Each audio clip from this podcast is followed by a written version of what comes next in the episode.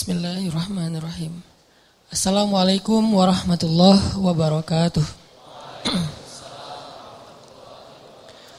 Alhamdulillah, alhamdulillahilladzi hadana li hada wa ma kunna linahtadiya laula an hadana Allah. Ashhadu an la ilaha illallah wahdahu la syarikalah wa ashhadu anna Muhammadan abduhu wa rasuluhu la nabiyya ba'da. Radina billahi rabba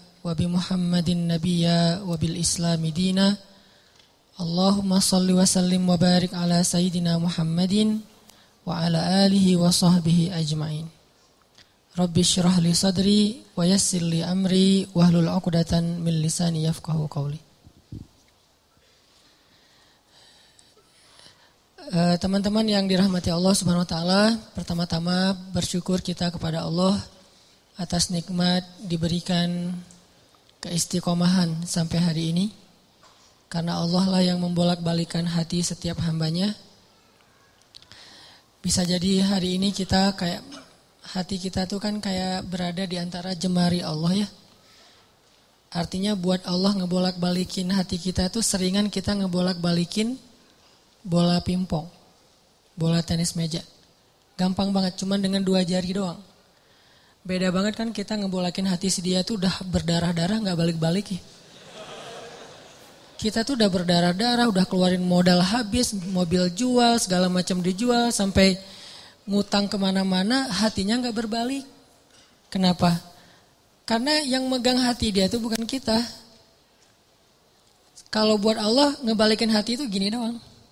Di antara jemari Allah. Ini bukan masalah Allah itu punya jari ya. Karena laisa kamitslihi syai' jangan dianalogikan e, punya jari kayak makhluk itu nggak boleh. Cuman di sini semacam permisalan betapa mudahnya buat Allah ngebolak balikin hati orang. Orang yang mungkin nggak pernah kebayang dia bakalan masuk Islam, yang kebayang oleh yang lain tuh dia bakalan mati dalam keadaan memusuhi Nabi itu, malah ternyata dengan mudah Allah balikan hatinya Justru di hari ketika dia pengen bunuh Nabi. Di hari ketika dia bawa pedang tanpa sarung. Kalau bawa pedang pakai sarung itu masih labil. Bunuh nggak ya masukin lagi, keluarin lagi kan ya. Ini nggak pakai sarung artinya udah mantap banget nih pengen bunuh Nabi. Nggak akan dibawa pulang tuh pedang kecuali ujungnya udah berdarah. Di hari ketika dia pengen bunuh Nabi, di hari itu juga Allah tunjukkan keajaiban Allah tunjukkan kebesarannya. Allah nggak mau bikin Umar masuk Islam pas lagi normal. Itu nggak keren. Ceritanya tuh kurang klimaks. Ini pinter hebatnya Allah ya. Allah kan maha hakim, bijaksana banget. Bikin cerita tuh yang kalau ditonton, diceritain, dibahas tuh enak. Gitu. Kalau terlalu garing, flat kan agak-agak gimana ya, bosan ya.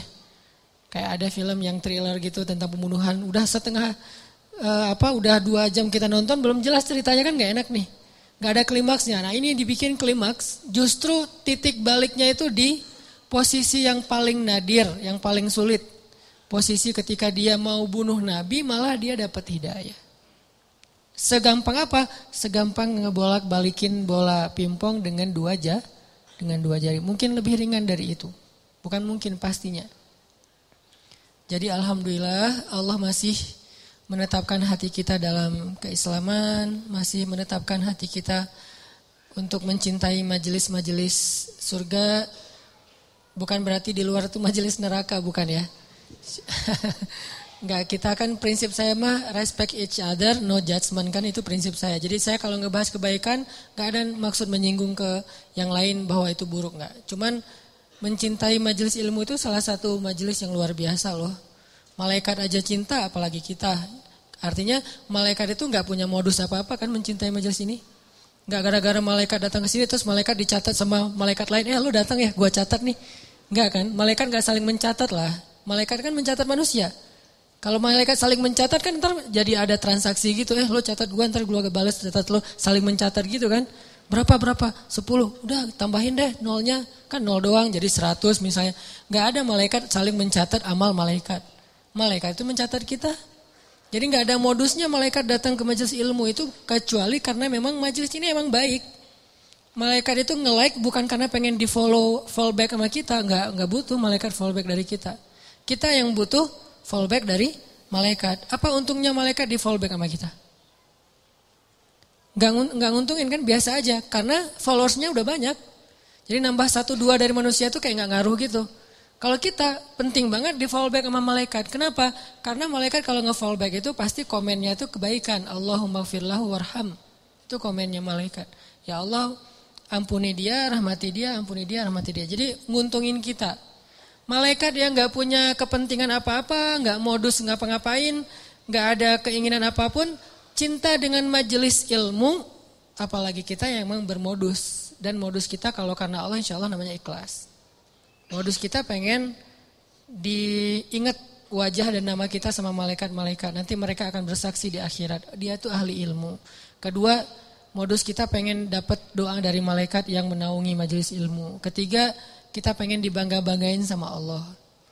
Bangga Allah tuh ngebanggain kita di mana? Di Arosh sampai mention Jibril, at Jibril apa tuh gua cinta sama at siapa misalnya di antara kita. Nama kita disebutin loh, dimention, di tag beneran itu.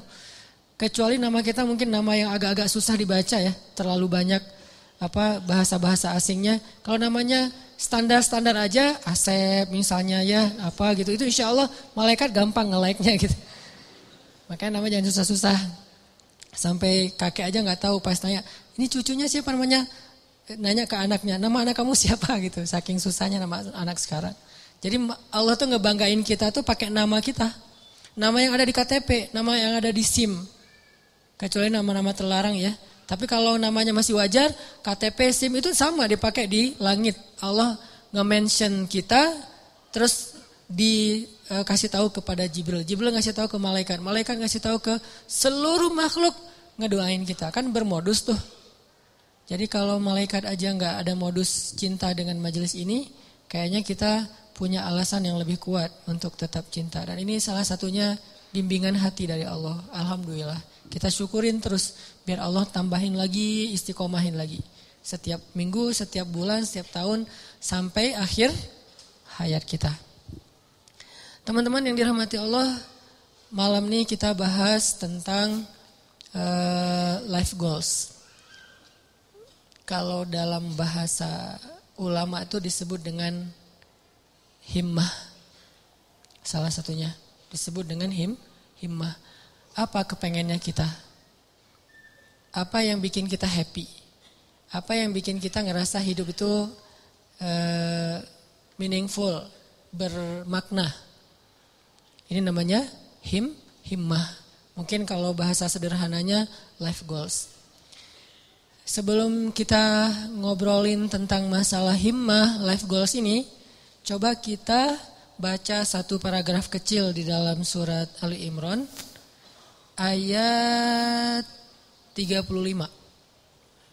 Biar gaung tilawah kita itu makin menggetarkan arasy Allah dengan kebaikan. Surat Ali Imran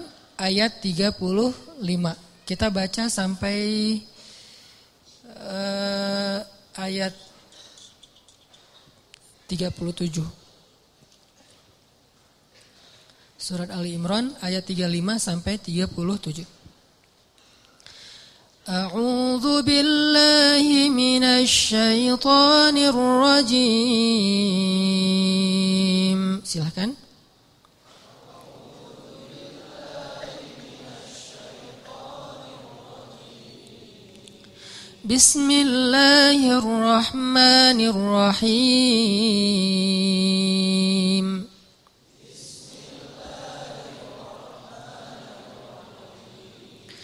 إذ قالت امرأة عمران رب إني نذرت لك ما في بطني محرراً.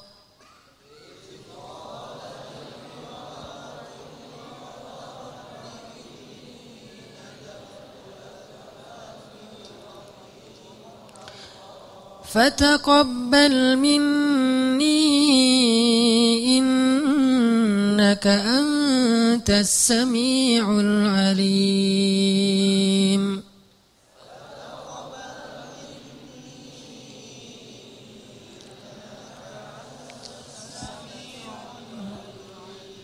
فلما وضعتها قالت رب إني وضعتها أنثى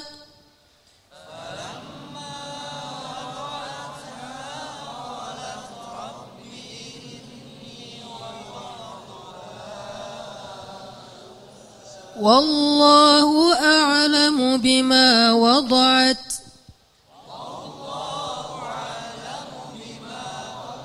وليس الذكر كالأنثى.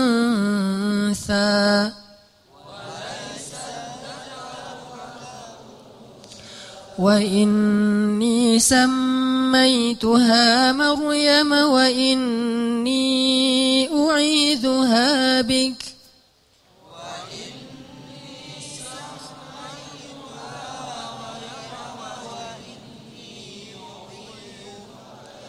وإني أعيذها بك وذريتها من الشيطان الرجيم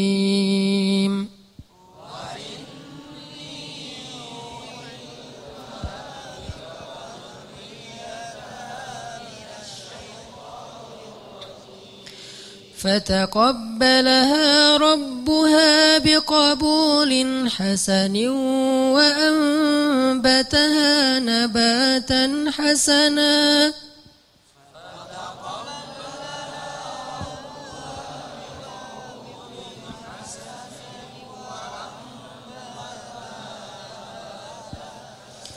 وكفلها زكريا.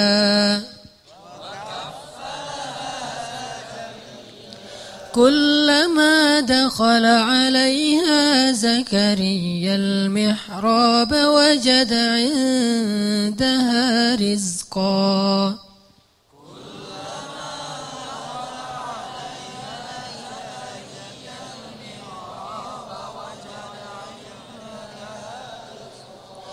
قال يا مريم أنى لك هذا؟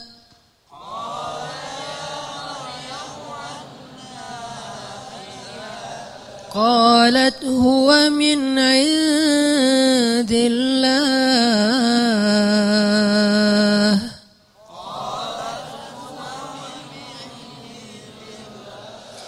إن الله يرزق من يشاء بغير حساب.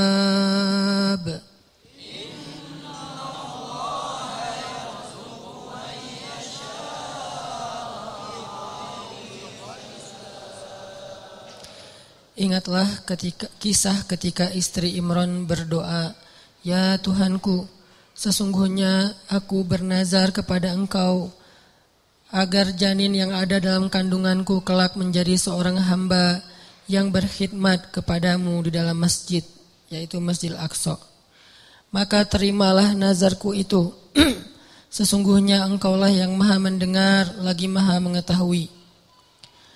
Maka ketika ia melahirkannya ia berkata, "Ya Tuhanku, aku telah melahirkan anak perempuan, sedangkan Allah lebih tahu apa yang dia lahirkan." Dan anak laki-laki tidaklah sama dengan anak perempuan dalam aturan-aturannya. Dan aku memberinya nama Maryam, dan aku memohon perlindunganmu untuknya dan anak cucunya dari gangguan syaitan yang terkutuk. Maka Allah menerima Maryam dengan penerimaan yang baik, membesarkan Maryam dengan pertumbuhan yang baik, dan menyerahkan pemeliharaan Maryam kepada Zakaria. Setiap kali Zakaria masuk menemuinya di dalam mihrab kamar khusus ibadah, Zakaria mendapati makanan di sisi Maryam. Lalu Zakaria bertanya, "Wahai Maryam, dari mana engkau memperoleh makanan-makanan ini?" Maryam menjawab, "Semua ini dari Allah." Sesungguhnya Allah memberi rezeki kepada siapa yang dia kehendaki tanpa perhitungan. Sadaqallahul azim. Ini adalah sepenggal kisah teman-teman tentang himmah life goals. Bahwa di sini dikisahkan himmah atau keinginannya Ibu Maryam, istri Im, Imron. Dan by the way, Imron ini adalah salah satu simbol keluarga paling keren yang Allah rekomendasikan di dalam Al-Quran. Selain keluarga Nabi Muhammad itu ada dua keluarga lagi. Keluarga Ibrahim dan keluarga Imran. Jadi kalau kita pengen niru, pengen jadi rumah kita itu seperti apa sih? Seperti rumah Nabi Muhammad, Baitun Nubuwah, atau rumahnya Ibrahim, atau rumahnya Imran. Salah satu dari tiga itu. Kalau bisa tiga-tiganya lebih keren. Dan Allah rekomendasiin itu di dalam Al-Quran. Allah telah Inna Allah astafa Adam wa Nuhan wa ala Ibrahim wa ala Imran alal alamin. Allah menjadikan mereka lebih daripada semua yang ada di dunia. Dua keluarga ini, keluarga Ibrahim dan keluarga Imran. Bahkan sebagian ulama sampai berdebat, Imran ini nabi atau bukan. Sebagian mengatakan Imran ini orang solih, dan sebagian lagi mengatakan Imran ini termasuk salah satu di antara nabi walaupun bukan rasul. Karena sebagian ulama mengatakan Nabi itu ada 124 ribu, banyak. Dan salah satunya ada Im, Imran. Terlepas dari perdebatan status Imran yang jelas dia adalah hamba terpilih. Dan Allah menikahkan Imran dengan seorang perempuan yang sangat soleha. Perempuan yang gak sembarangan perempuan yang dari bibit yang luar biasa ini nanti muncullah keturunan-keturunan yang luar biasa, hebat, menyejarah. Sampai Al-Quran aja nyebut mereka, nyebut namanya, nyebut kisahnya, nyebut keutamaannya. Itu keren banget. Dan tadi saya bilang by the way-nya apa? Istri Imron itu adalah adik kakak dengan istri Zakaria. Jadi Imron sama Zakaria apaan? Ipar ya. Karena istri Imron itu adik kakak sama istri Zakaria. Jadi Imron, Zakaria ini orang-orang soleh semua yang tinggal di Pales, di Palestina atau tinggal di dekat Masjid Al-Aqsa. Lama Imron gak punya anak, lama Zakaria juga gak punya anak. Dua-duanya gak punya anak nih. Imron gak punya anak sampai usia tua, Zakaria juga gak punya anak sampai usia tua. Sampai kemudian istri Imron bernazar. Dulu nazar itu masih sesuatu yang wajar. Di zaman Nabi Muhammad sampai kita sekarang, nazar itu boleh tapi agak kurang disukai, tapi boleh-boleh aja. Nah dulu istri Imran bernazar, ini nazar tuh, saya bernazar, kalau saya hamil saya pengen punya anak laki-laki, kalau dia jadi anak laki-laki akan saya jadikan dia sebagai uh, marbot Masjid Al-Aqsa.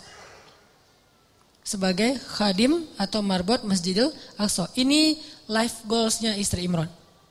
Pengen punya anak yang ngemakmurin rumah Allah. Pengen punya anak yang kerjanya ngapain? Jaga rumah Allah. Supaya Allah jaga dia nanti di akhirat.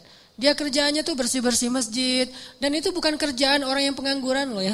Walaupun istilah di kita itu marbot. Itu istilah yang mungkin jadi kemudian uh, terkesan di masyarakat sesuatu yang nggak nggak keren. Biasa aja. Padahal itu pekerjaan paling mulia loh. Kalau ada orang yang sebagai Mungkin dia yang bertanggung jawab di sebuah bangunan, sejarah, perpustakaan, museum, kayak gitu-gitu. Ada yang lebih keren, ngejaga rumah Allah subhanahu wa ta'ala. Ngejaga di sini bukan berarti Allah nggak bisa ngejaga. Allah ngasih kita bagian supaya kita dapat kebaikan. Karena kehormatan. Kalau Allah menjagain sendiri terus nggak ada peluang kita untuk dapat kehormatan dari Allah. Justru karena Allah kasih kesempatan, ini bukan karena Allah kurang mampu, enggak. Tapi Allah pengen kita dapat kehormatan dengan menjaga rumah Allah memakmurkan rumah Allah. Itu life goalsnya istri Imron. Pengen banget punya anak laki-laki bakalan jadi seperti Zakaria. Jadi istri Imron ngefans banget berat sama Zakaria. Ya Allah saya pengen punya anak laki-laki kayak gitu tuh. Kayak ipar saya. Kayak Zakaria. Mudah-mudahan anaknya laki-laki. Nazar sampai. Fatakobbal minni ya Rob. Terima ya Allah terima. Nazar. Eh dulu kan gak ada USG ya. Ketawanya pas sudah lahir. Pas sudah lahir Kaget istri Imran, Rabbi ini wada'atuha unsa. Ya Allah gimana nih anaknya perempuan? Sementara walaisa dzakaru kal unsa. Ini perlu kita garis bawahin. Laki-laki tidak sama seperti perempuan. Ini bukan bab emansipasi. Bukan Islam anti kesetaraan gender, bukan. Maksudnya adalah dulu tradisi orang e, Bani Israel, tradisi orang Yahudi yang ada di Palestina, perempuan itu nggak boleh menjadi marbot di masjid. Perempuan itu nggak boleh belajar di dalam masjid. Perempuan itu nggak boleh bahkan masuk ke masjid kecuali terbatas sekali gitu. Jadi maksud laki-laki tidak sama dengan perempuan maksudnya tradisi yang berlaku waktu itu tidak sama laki-laki dengan perempuan. Ini bukan doktrin bahwa Islam itu nggak mengakui perempuan, bukan. Kita harus balik lagi ayat itu kembalikan lagi kepada konteks sejarahnya. Makanya saya sering bilang jangan menjudge sejarah dengan angle kekinian, pasti jadi salah paham. Kalau kita menilai sejarah tapi pakai persepsi kekinian, kita akan sering salah paham terhadap sejarah. Kok gini sih, kok gitu sih? Kenapa? Karena kita ngelihatnya benturan dengan culture kekinian kan? Makanya kalau pengen ngerti sejarah, pakailah angle sejarah. Jadi yang dilihat bukan cuma adegannya, sampai persepsi sejarah, emosional sejarah, lengkap gitu. Jadi sejarah itu sampai baper. Jangan cuman adegan tapi persepsinya kekinian, gak nyambung. Nah pada masa itu Laki-laki dan perempuan itu dibedain tentang masjid. Laki-laki boleh masuk ke masjid bebas, boleh berkhidmat di masjid, boleh belajar di masjid, boleh jadi ulama di masjid. Perempuan gak boleh, beda dengan di Islam kan. Kalau di Islam justru sebaliknya. Sama laki-laki dengan perempuan dalam masjid, cuman beda fikih. Kalau perempuan lagi haid nanti ada batasannya. Tapi kalau perannya di dalam masjid boleh banget. Buktinya apa? Aisyah itu ngajarin hadis di dalam masjid loh. Dan muridnya laki-laki. Muridnya Aisyah itu juga banyak laki-laki laki-laki. Walaupun berdua ngajarnya tuh Abu Hurairah sama Aisyah. Tapi banyak hadis-hadis yang uh, Aisyah tahu, Abu Hurairah nggak tahu. Atau hadis-hadis yang Abu Hurairah tahu, Aisyah nggak nggak tahu. Sehingga mereka kayak saling uh, mention gitu, saling broadcast. Aisyah broadcastin dong hadis-hadis yang gua nggak tahu di broadcast sama Aisyah. Nanti Aisyah juga uh, apa minta dari Abu Hurairah saling transfer hadis. Bukan untuk mentahzir ya, mereka mentransfer hadis bukan untuk nyalah-nyalahin, wah oh, salah lo, enggak. Mentransfer hadis itu untuk saling sharing kebaikan. Motivasi sifatnya. Oh ada hadis gitu ya, iya iya gitu. Jadi dalam Islam, Abu Hurairah uh, Aisyah ngajar di masjid, nanti ada tokoh-tokoh perempuan yang luar biasa banyaknya. Termasuk yang paling legend itu kan Khadijah ya. Yang paling berpengaruh dalam dakwah Nabi kan Khadijah. Dan Khadijah itu nggak tinggal diam di rumah nungguin. Nabi Muhammad mana ya udah jam segini belum pulang, di telepon nggak diangkat aja kayaknya habis baterai deh. Gitu-gitu enggak. Khadijah tuh nggak pasif di rumah loh ya, nggak bantu dakwah Nabi dia aktif. Cuman tetap ada ada kayak etikanya, ada moral moralnya. Di masa itu justru Allah pengen mengubah tradisi orang Bani Israel yang menganggap perempuan itu kelas kedua di antara masyarakat. Makanya Allah nyindir, ini sebetulnya bahasa sindiran.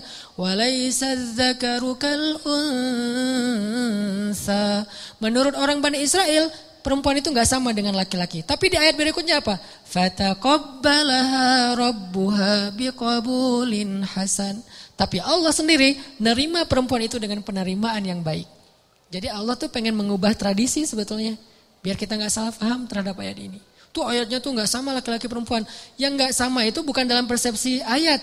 Bukan dalam persepsi Allah, dalam persepsi masyarakat. Dan Allah mengubahnya dengan kalimat fataqabbalaha rabbuha biqabulin hasanin. Justru Allah nerima perempuan itu dengan penerimaan yang sangat istimewa. Dia sediakan khusus mihrab buat dia, diberikan keutamaan buat dia, sampai turun makanan aja dari langit coba. Kurang apa perlakuan Allah? Treatment Allah ke Maryam tuh lebih istimewa daripada cowok-cowok yang udah lama di situ. Banyak tuh cowok-cowok, ada yang jomblo, ada yang udah nikah, eh, itikaf di masjid, terutama yang jomblo ya. Masih punya banyak waktu lah buat itikaf kan. Kalau udah nikah, kalau keseringan itikaf zalim juga sama istri ya kan ya. Kalau udah nikah mah dijadwalin seminggu sekali. Tapi kalau masih sendiri, itikaf aja setiap hari nggak masalah. Apalagi kos-kosan nggak sempat bayar, udah di masjid aja. Jadi udah lama di masjid kayak gitu, tetap aja Allah nggak ngasih hidangan dari langit. Sedangkan cewek Allah kasih dari langit, dari langit. Di sini menunjukkan bahwa Islam itu menghargai perempuan banget loh. Bisa dibilang jarang banget ada orang yang dapat hidangan celeng datang dari langit. Itu udah buah yang seger, yang udah kualitasnya luar biasa. Di depan Maryam, Zakaria aja sampai terheran-heran. Padahal Zakaria itu jelas-jelas sepakat ulama dia itu nabi. Zakaria aja terheran-heran dengan perlakuan treatment langit kepada Maryam. Sedangkan Bani Israel melecehkan Maryam. Jadi maksud walaisa dzakaru kal unsa tidak sama laki-laki dengan perempuan di sini adalah Allah lagi nyindir tradisi Bani Israel. Itu maksudnya. Bukan dalam Islam itu laki-laki dan perempuan itu dibeda-bedain, bukan. Udah gitu, ya udah deh kalau gitu udah terlanjur lahirin anak cewek masa mau digimanain lagi gitu, masa dioperasi segala macam enggak susah.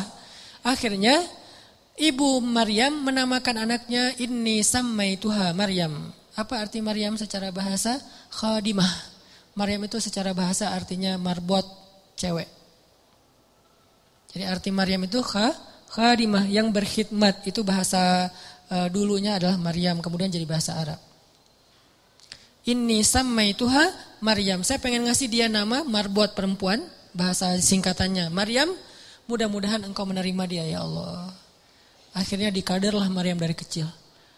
Bayangin teman-teman, Maryam usia tiga tahun udah nanya-nanya ke ibunya, "Mah, kapan aku ke Al-Aqsa? Kapan aku uh, apa beribadah di sana? Kapan aku disantrinin? Uh, kapan aku dimasukin ke pesantren?" Itu tiga tahun udah minta-minta kayak gitu. Malah ibunya yang nggak tega, "Mah, aku kangen dengan Al-Aqsa." Karena belum waktunya, karena ada waktunya nanti dia boleh ke Al-Aqsa. Maryam setiap hari naik ke atas bukit mel, apa, menghadap ke arah Al-Aqsa dan berbicara dengan Allah.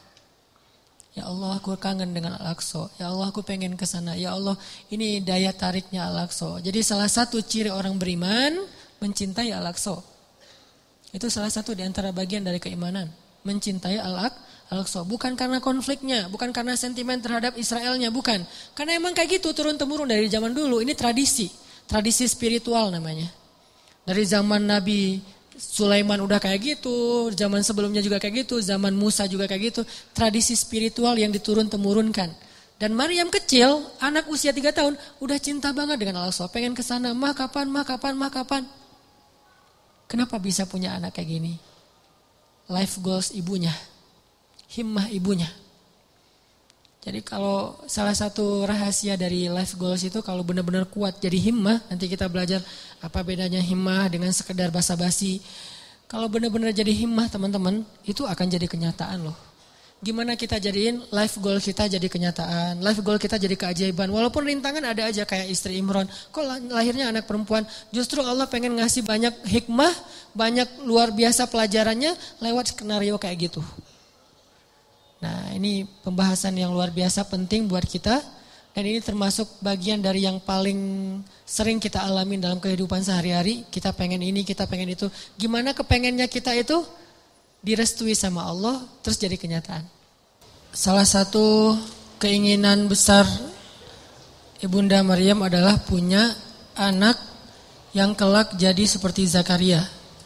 Berkhidmat untuk Masjidil Aqsa. Lalu beliau bernazar, kemudian hamil. Yang tadinya nggak hamil-hamil, tapi gara-gara punya nazar gini, Allah beri dia uh, rezeki hamil. Cuman sedikit berbeda dengan harapan beliau bahwa yang diharapkan lahir anak laki-laki. Soalnya bukan nggak mau anak perempuan bukan, karena tradisinya nggak boleh anak perempuan berkhidmat di Masjid Aqsa. Jadi masih pakai mindset tradisi Bani Israel. Tapi Allah pengen mematahkan mindset itu, pengen mengganti tradisi itu. Dengan cara sengaja Allah setting lahirnya anak perempuan. Dan anak perempuannya juga bukan anak perempuan biasa. Menurut saya itu perempuan nomor satu di dunia yang paling istimewa. Ada empat, Asia, Maryam, Khadijah, Fatimah. Nah empat-empatnya nih sempurna, tapi kalau buat saya tuh cerita-cerita Maryam itu luar biasa. E, walaupun kita tidak mengecilkan sama sekali Khadijah dan Fatimah dan itu luar biasa juga. Cuman kalau Maryam sampai nama surat Al-Quran jadi nama dia gitu kan ya. Kisahnya ada di surat Ali Imran, bapaknya juga jadi nama surat, saking istimewanya. Ini Allah setting kayak gitu, lahir anak perempuan, Maryam dari kecil udah soleha, solehanya tuh kayak gift bakat, bukan soleha hasil didikan tapi emang bah, bakat. Kan ada orang yang bakat soleh, ada yang dididik, dididik jadi orang soleh. Kalau yang bakat soleh tuh keluarganya nggak ada yang soleh. Justru keluarganya soleh gara-gara dia lahir. Jadi setelah dia lahir berubahlah keluarganya ada yang kayak gitu kan, gift dari Allah ya. Mungkin doa-doa dari kakek buyut entah kesekian.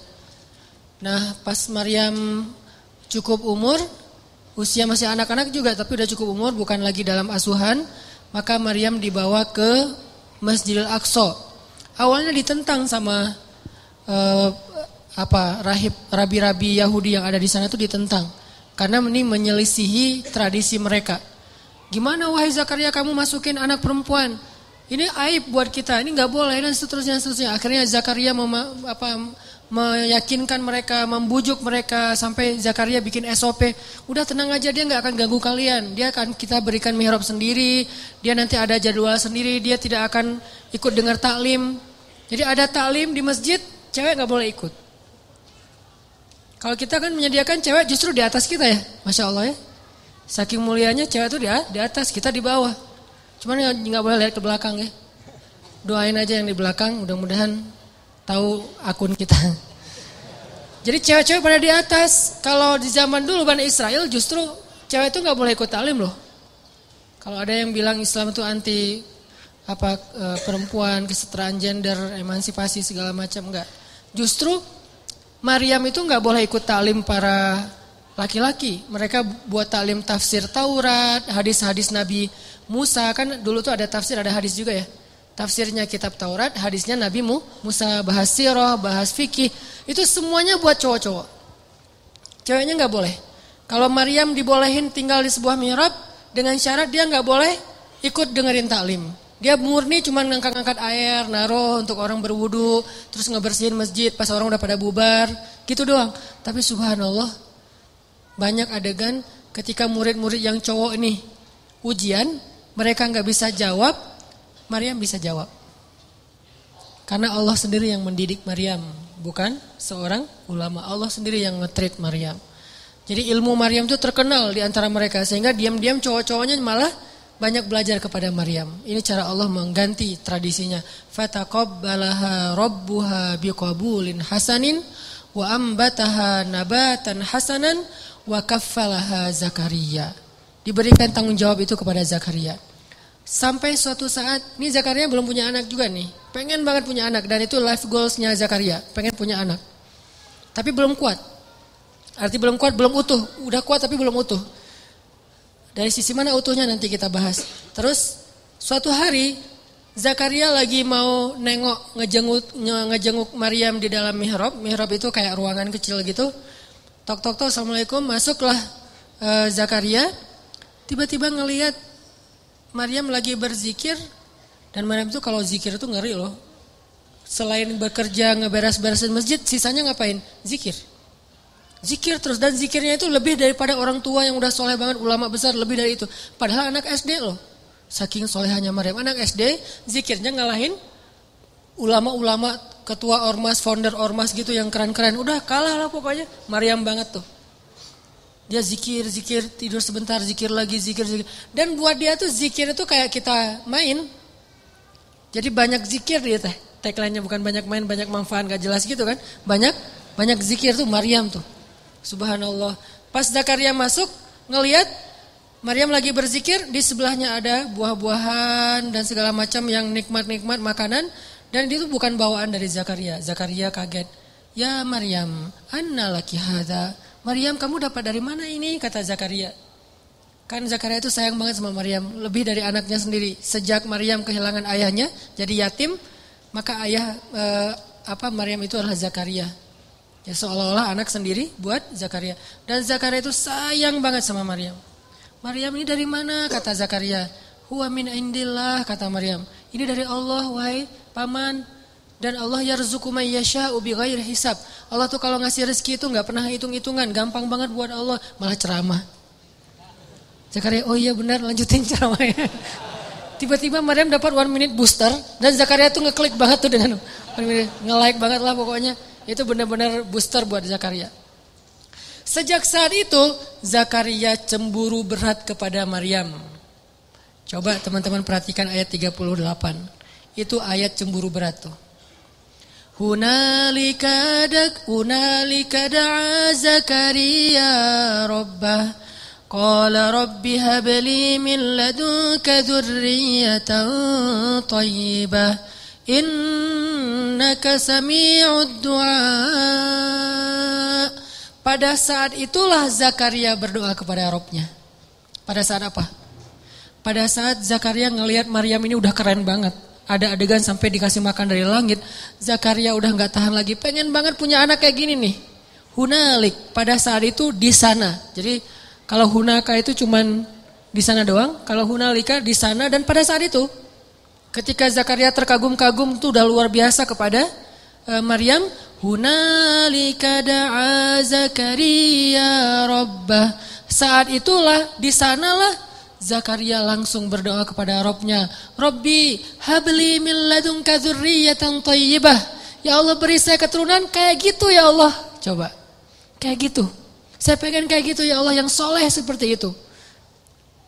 Minta tetap anak laki-laki tapi solehnya kayak Maryam. Jadi minta anak laki-laki tapi teladannya anak perempuan. Coba. Ini bukan hal besar soal laki-laki dan perempuan dalam Islam. Kadang teladannya laki-laki, kadang teladannya perempuan dan itu hal yang bukan not big deal lah pokoknya. Ya Allah beri saya anak laki-laki tapi sesoleh Maryam. Saya pengen banget kayak gitu tuh. Ini soleh luar biasa. Fataqabbal apa uh, uh, innaka. Akhirnya turunlah Jibril kepada Zakaria saat itu di ayat 100 eh, di ayat 39. Malaikatu wa huwa qa'imun yusalli في المحراب أن الله يبشرك بيحيى مصدقا بكلمة من الله وسيدا وحسورا ونبيا من الصالحين Salah satu di antara kelebihan Yahya yang disebutin di ayat 39 apa? Wahasuran, hasur. Apa itu hasur? Hasur itu sifat cowok yang kalau di cewek itu namanya Azra.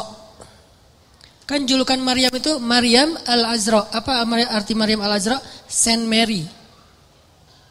Itu bahasa Inggris yang diambil dari bahasa Arab. Saint itu artinya suci.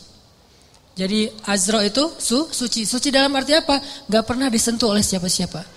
Walam yamsasni basyaru walam aku bagiya. Saya itu nggak pernah disentuh laki-laki dan bukan perempuan yang murahan. Jadi Maryam itu saking terjaganya dia nggak kenal laki-laki kecuali tiga orang yang kenal dekat. Satu bapaknya Imran, dua pamannya Zakaria, tiga anaknya Isa. Jadi kalau kita periksa di list kontak handphonenya Maryam, cowok itu cuma ada tiga loh. Sisanya semuanya cewek. Kalau kita kan 50-50 sih.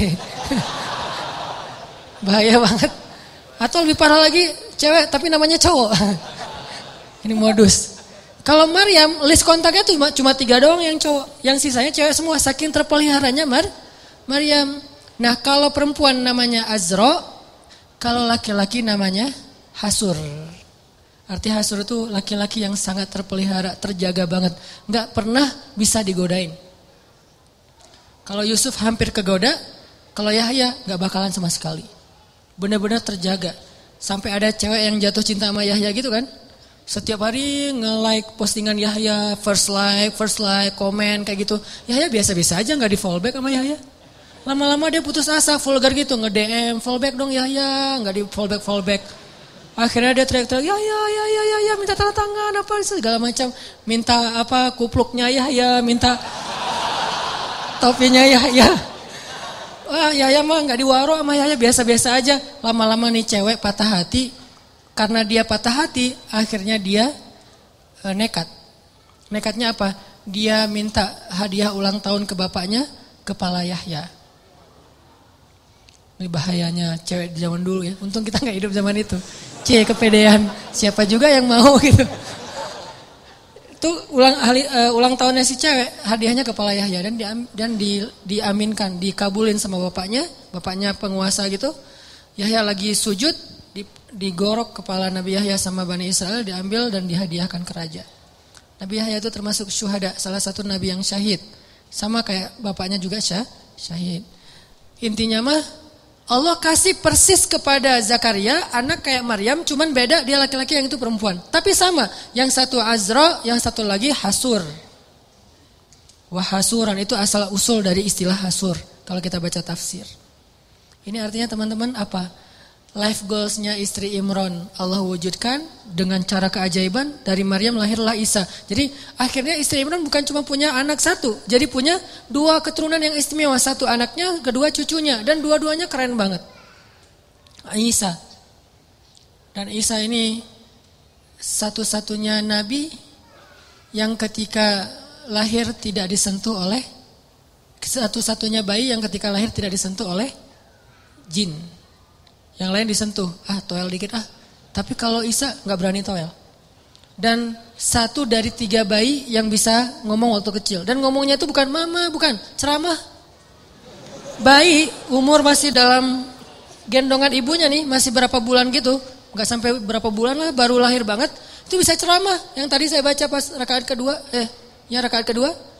Qala berkatalah bayi Isa, Inni abdullah atani alkitab wa ja'alani nabiyya wa ja'alani mubarakan aynama kuntu wa awsani bis salati waz zakah ma dumtu hayya wa barran bi walidati wa lam yaj'alni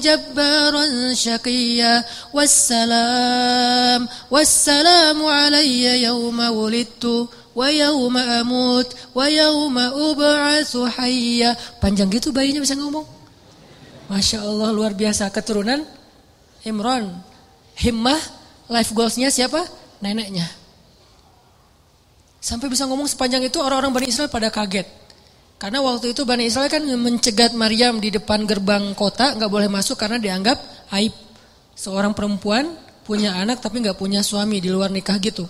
Padahal bukan di luar nikah, tanpa nikah kan. Eh, gak punya suami emang. Dan gak punya pasangan. Gak disentuh sama sekali oleh laki-laki, saking terpeliharanya Maryam.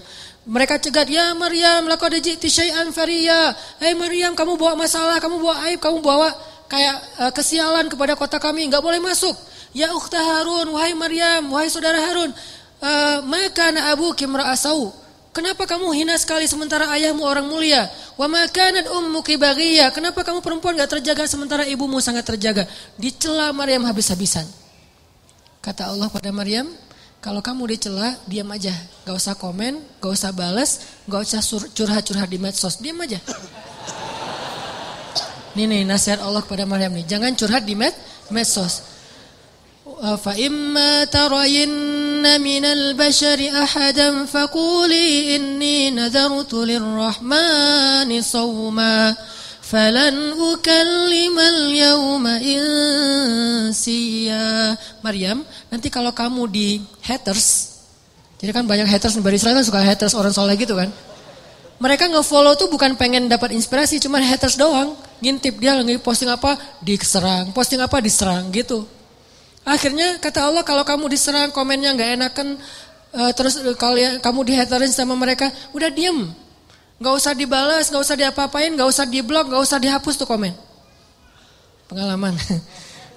terus diapain? Diam aja.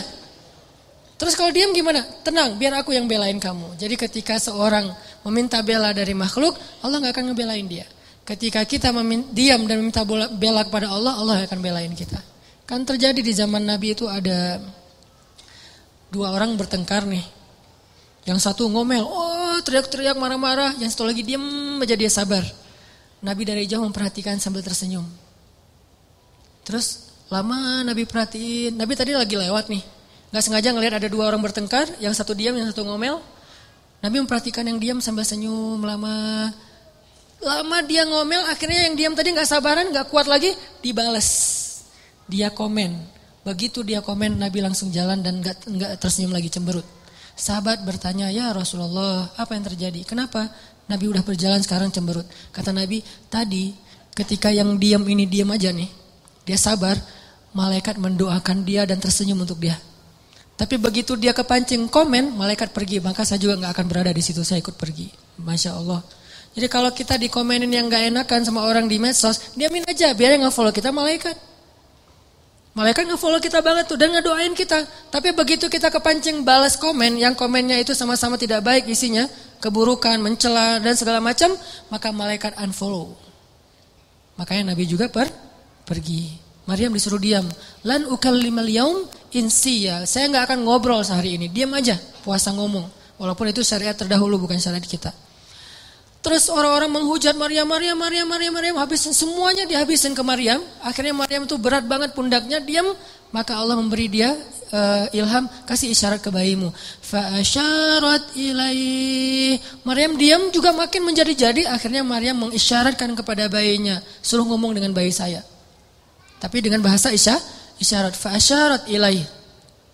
Mereka malah bertanya, Qalu kaifa nukallimu man kana fil mahdi sabiyya. Ya Maryam kamu udah gila. Ternyata kamu bukan cuma hina, bukan cuma rendahan tapi gila juga ya. Kayaknya stres deh kamu. Masa kita disuruh ngobrol sama bayi, langsung bayinya ngebelain mamahnya. Kata si bayi teh, ini mama gua, gua disuruh berbakti sama mama gua. Apa kalian? Akhirnya pada takut. Wah, coba bayangin, bayinya bisa ngomong lancar, bahasanya tuh tinggi lah gitu. Kayak syair. Qala inni abdullah. Saya itu hamba Allah kata si bayi. Gak tahu nunjuk-nunjuk apa enggak. Pokoknya gitu aja.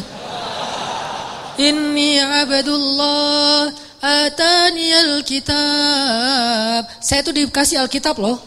Jadi dia akan diberikan nanti alkitab Injil. Waj'alani nabiyya dan Allah jadiin saya seorang nabi. Waj'alani mubarakan aina ma kuntu dan Allah menjadikan saya berkah di mana pun saya berada pasti ada keberkahan. Wa ausani bis Allah perintahkan saya untuk salat. Wazakah Allah suruh saya berzakat. Madum tuhayya sepanjang hidup saya. Wa Allah suruh saya berbakti kepada mama saya. Walam yaj'alni jabbaran syaqiyya. Allah enggak menjadikan saya seorang laki-laki yang penentang dan laki-laki yang kasar. Wassalamu alaihi. Keselamatan buat saya. Yauma wulidtu. Hari ketika saya dulu dilahirkan. Wa yauma amutu. Hari ketika saya diwafatkan. Wa yauma ub'atsu hayya. Hari ketika nanti saya akan dibangkitkan. Bayangin bayi ngomong kayak gitu. Kita aja yang udah dewasa bingung mau ngomong. Mau ngelamar aja bingung mau ngapain. Calon mertua nanya, "Dek, mau ngapain di sini?" Saya juga bingung, Pak, ngapain? bingung gitu. Saking labilnya. Ini bayi coba. Kenapa bisa gitu, teman-teman? Doa himmah life goals dari neneknya. Setelah kisah panjang ini, saya pengen nyimpulin sederhana aja. Gimana caranya kita kalau punya keinginan, punya himmah, punya goals dalam hidup kita, gak serumit istri Imron, hal-hal sepele aja. Allah kabulkan, Allah restui, Allah wujudkan, bahkan dengan keajaiban dan surprise kejutan-kejutan. Caranya tiga. Satu, intas dukillah yasdukka. Kalau kita jujur kepada Allah, Allah pasti akan tolong. Apa maksudnya jujur pada Allah? Kita kalau peng, ada kepengen sesuatu, libatin Allah dong dalam kepengen kita, dalam niat kita tuh. Maksud libatin Allah harus ada karena Allahnya. Pengen nikah kenapa? Saya pengen masuk surganya nggak sendiri. Pengen nikah kenapa? Saya pengen tahajudnya tuh ada yang bangunin. Walaupun akhirnya dia uh, tidur lagi. Gak apa-apa, yang penting nggak bangunin.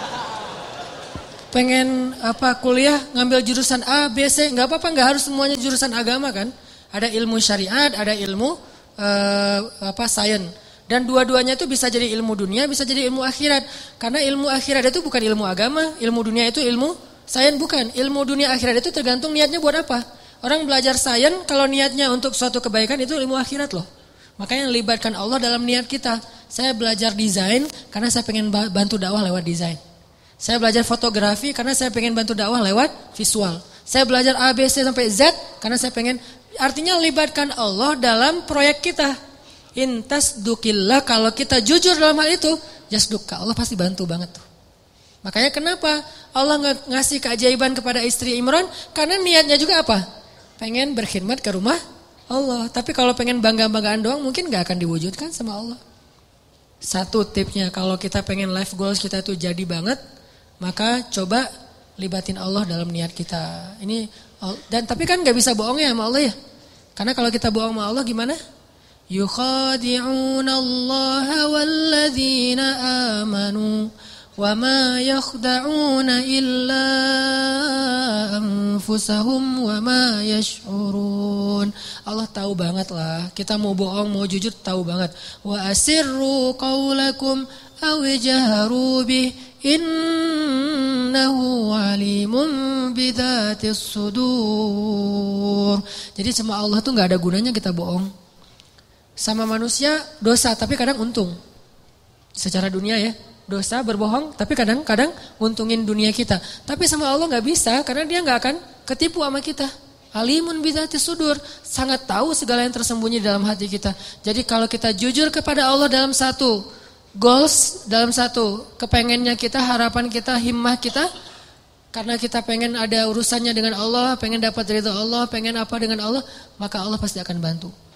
Teman-teman yang dirahmati Allah, eh, tadi ya yang pertama, kalau kita pengen life goals kita, kepengen-kepengennya kita, harapan-harapan kita sebesar apa pun, tetap mungkin banget untuk terwujud karena Allah nggak ada yang nggak mungkin di sisinya. Ala kulli syai'in qadir. Satu tuh intas dikillah yasdukka. Kalau kamu jujur ke Allah, Allah akan jujur. Maksud jujur ke Allah tuh libatkan Allah dalam niat kita. Kayak tadi misalnya, kenapa pengen punya pasangan? Biar ada yang mensupport saya buat dakwah. Biar ada yang ngebujuk saya buat ke masjid. Biar ada, biar ada, biar ada. Semuanya ada urusannya dengan Allah. Nah ini pasti akan Allah mudahin banget. Dan itu akan jadi keajaiban. Jadi kayak nggak pernah kita nyangka itu bisa terjadi. Kalau kita intas dukillah, kalau kita jujurnya ke Allah. Terus yang kedua, eh, jangan sampai apa yang kita inginkan itu sekedar khawatir. Jadi niat itu teman-teman ada dua. Ada khawatir, ada azam. Apa beda khawatir dengan azam? Khawatir itu bahasa Arab yang terus diserap jadi bahasa Indonesia khawatir. Khawatir itu aslinya artinya adalah keinginan yang terlintas sebentar terus hilang lagi itu khawatir. Misalnya kita ngelihat uh, ada di histori kita gitu, ada anak hafal Quran 30 juz usia 7 tahun. Duh, pengennya kayak gini. Dah. Lihat lagi nanti ada yang traveling ke mana gitu Raja Ampat. Aduh, pengennya jalan-jalan kayak gini. Lihat lagi nanti ada yang ternyata baru beli mobil baru, aduh pengen mobil kayak gini. Lihat lagi ada yang baru selesai custom cafe racer, aduh pengen punya motor kayak gini. Gonta-ganti terus tuh keinginannya, ini namanya khawatir. Gak ada satupun yang akan terwujud. Dan kalau itu kebaikan pun tidak ada yang berpahala. Kenapa? Karena dia cuma terlintas. Kalau azam, keinginan yang kuat, gak terwujud, belum terwujud aja, itu udah berpahala. Jadi kayak kita pengen, aduh pengennya bisa menghafal Quran, terus berhari-hari, berminggu-minggu dan diwujudkan dalam usaha-usaha yang semaksimal mungkin. Walaupun kita belum khatam 30 juz, kita udah dapat pahala seperti khatam 30 juz loh. Makanya kan keajaiban niat itu adalah niat aja ibadah kan. Kalau kita niat memperbanyak ta'adudin niat, memperbanyak niat-niat yang baik, niat doang itu udah ibadah. Tapi syaratnya niat yang masuk dalam kategori azam, bukan dalam kategori khawa khawatir. Benar-benar pengen gitu. Aduh pengen banget bisa umroh ketika ngelihat ada teman kita yang posting lagi di Masjidil Haram, di Masjid Nabawi. Aduh pengen banget, pengen banget setiap hari ngelihat kayak apa eh, gambar tentang Mekah, Madinah, terus ngelihat orang-orang yang travel, terus kemudian daftar dan e, berangkat nganterin orang yang selamatan pengen umroh. Karena kita pengen dan kepengen kayak gini nih kalau kuat di hati kita namanya azam. Belum terwujud aja udah seperti melakukannya. Dan insya Allah akan Allah wujudkan. Karena itu janji Allah khawatir. Dan yang ketiga apa teman-teman? Yang ketiga itu uh, saya lupa istilah Arabnya dulu saya sering membahas cemburu. Cemburu kepada apa? Cemburu kepada orang yang kita jadikan kayak inspirasinya. Contoh Zakaria. Kenapa Zakaria bisa punya Yahya yang luar biasa? Karena cemburu kepada Maryam. Kenapa Imran dan istrinya bisa punya anak dan cucu yang luar biasa? Karena cemburu kepada Zakaria. Gitu. Jadi kita kalau pengen ada satu keinginan-keinginan yang pengen diwujudkan, karena cemburu berat dalam kebaikan ya. Dalam dalam kebaikan misalnya ngelihat teman kita bisa sedekah, bangun ini, bangun itu segala macam, bantu anak yatim. Terus kita jadi cemburu. Ya Allah pengen banget bisa sukses secara bisnis, finansial. Karena tuh saya pengen kayak gitu tuh, sedekah. Oh, maka kalau kita jujur cemburunya, jujur ke Allahnya, Allah wujudkan. Harus ada seseorang, sosok, tokoh yang kita cemburuin berat, maka Allah akan wujudkan kita nggak jauh dari itu. Sama kayak dulu ibu saya tuh kan saya pernah cerita pas lagi ngandung saya berapa bulan dalam kandungan di Aceh itu ada musabakoh tingkat nasional ke-17 kalau nggak salah. Eh ke-8 kalau nggak salah di Aceh, di Banda Aceh. Ibu saya ngadirin acara penutupan musabakoh. Dan kodarullahnya ada satu anak Aceh, Kori, e, tingkat anak-anak tuh juara satu pas pengumuman. Namanya kalau nggak salah Muhammad Yanis Yahya. Terus karena dia juara, dia disuruh ngaji penutupan gitu kan, perform lagi di penutupan. Pas dengerin dia ngaji tuh ibu saya kayak e, apa kena banget gitu tersentuh banget. Lalu dia ngusap-ngusap perutnya sambil mengatakan, "Ya Allah, mudah-mudahan bayi dalam kandungan saya tuh kayak gitu." Itu kata ibu-ibu saya, ibu saya. Mudah-mudahan bayi dalam kandungan saya ini kayak gitu. 12 tahun kemudian, waktu itu Yanis usianya 12 tahun, 12 tahun kemudian ada musabakoh tingkat nasional di Pekanbaru. Saya ikut musabakoh mewakili Aceh, tingkat anak-anak Kori, dan Alhamdulillah Allah takdirkan juara satu. Dan ibu saya mengatakan inilah doa saya 12 tahun yang lalu. Persis gitu. Karena apa? Karena ada rasa cembu, cemburu dalam kebaikan. Nah siapa yang sekarang kita cemburui? Boleh teman pas reunian dia datang berdua. Cemburu berat kan ya? Apalagi ada cerita dulu tuh. Mantan ternyata gitu. Wah pengen banget gini ya Allah gimana nih caranya. Memang gak ada yang lain yang kayak gini. Berat cemburu yang luar biasa. Bukan cemburu karena happy-nya seru-seruannya. Tapi karena mungkin mereka berdua tuh sekarang uh, kelihatan uh, rukun, soleh-soleha diberikan anak yang soleh-soleh yang luar biasa. Cemburu yang melibatkan Allah maka Allah akan wujudkan itu. Seperti cemburunya istri Imran kepada Zakaria dan cemburunya Zakaria kepada Maryam. Tiga ini. Jujur sama Allah, libatin Allah. Terus yang kedua apa tadi teh? Oh ya, khawat uh, azam, jangan khawatir, keinginan itu harus kuat, jangan loncat-loncat, jangan ganti-ganti dan yang ketiga adalah cemburu. Sama kayak orang yang pengen banget ketemu dengan ulama siapa gitu kan ya. Karena azamnya kuat, diikhtiarkan dengan istighfar, dengan apa, akhirnya ketemu. Ini mudah-mudahan ini bermanfaat. Barakallahu liwalakum. Mari kita tutup dengan sama-sama berdoa kepada Allah. Mudah-mudahan Allah wujudkan semua harapan-harapan dan keinginan kita.